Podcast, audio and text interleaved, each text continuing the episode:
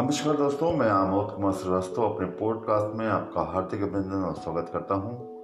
आज मैं आपके सामने एक छोटी सी कविता लेके आया हूँ, जिसका शीर्षक है, आखिर अंतर रह ही गया। तो प्रस्तुत है, आखिर अंतर रह ही गया। बचपन में जब हम रेल की सवारी करते थे, माँ घर से खाना बनाकर ले जाती थी।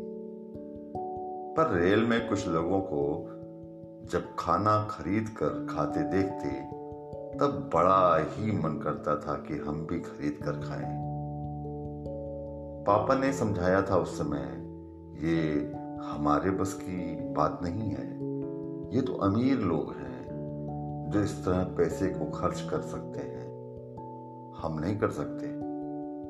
बड़े होकर देखा, जब हम खाना खरीद कर खा रहे हैं तो स्वास्थ्य सचेतन के लिए वो लोग घर का भोजन ला रहे हैं।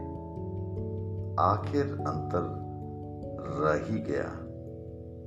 बचपन में जब हम सूती कपड़े पहनते थे, तब वो लोग टेरिलीन पहनते थे।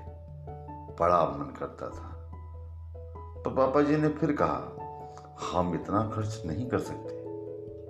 बड़े होकर जब हम टेरिलीन पहनने लगे तब वो लोग सूती कपड़े पहनने लगे। सूती कपड़े महँगे हो गए। हम अब उतना खर्च नहीं कर सकते। आखिर अंतर रह ही गया। बचपन में जब हम खेलते खेलते हमारा पतलून घुटनों से फट जाता था तो माँ बड़ी कारीगरी से उसे रफू कर देती थी। और हम खुश हो जाते थे।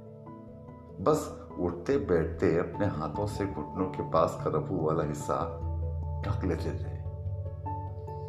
बड़े होकर देखा, वो लोग घुटनों के पास फटे पतलून महँगे दामों पर बड़ी दुकानों से खरीद कर पहन रहे हैं।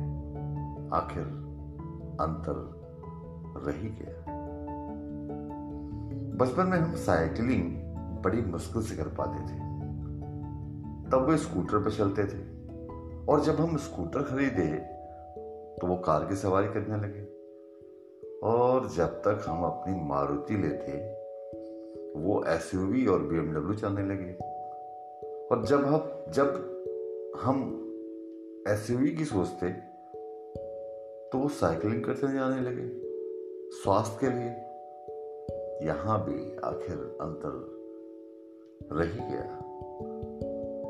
दोस्तों, हर हाल में, हर समय दो लोगों के अंतर रह ही जाता है। अंतर सतत है, सनातन है। अतः सदा सरोजा रहेगा। कभी भी दो व्यक्ति और दो परिस्थितियों एक जैसी कभी नहीं होंगी। कहीं ऐसा ना हो कि कल की सोचते सोचते आज को ही खो दें और फिर कल इस आज को याद करें।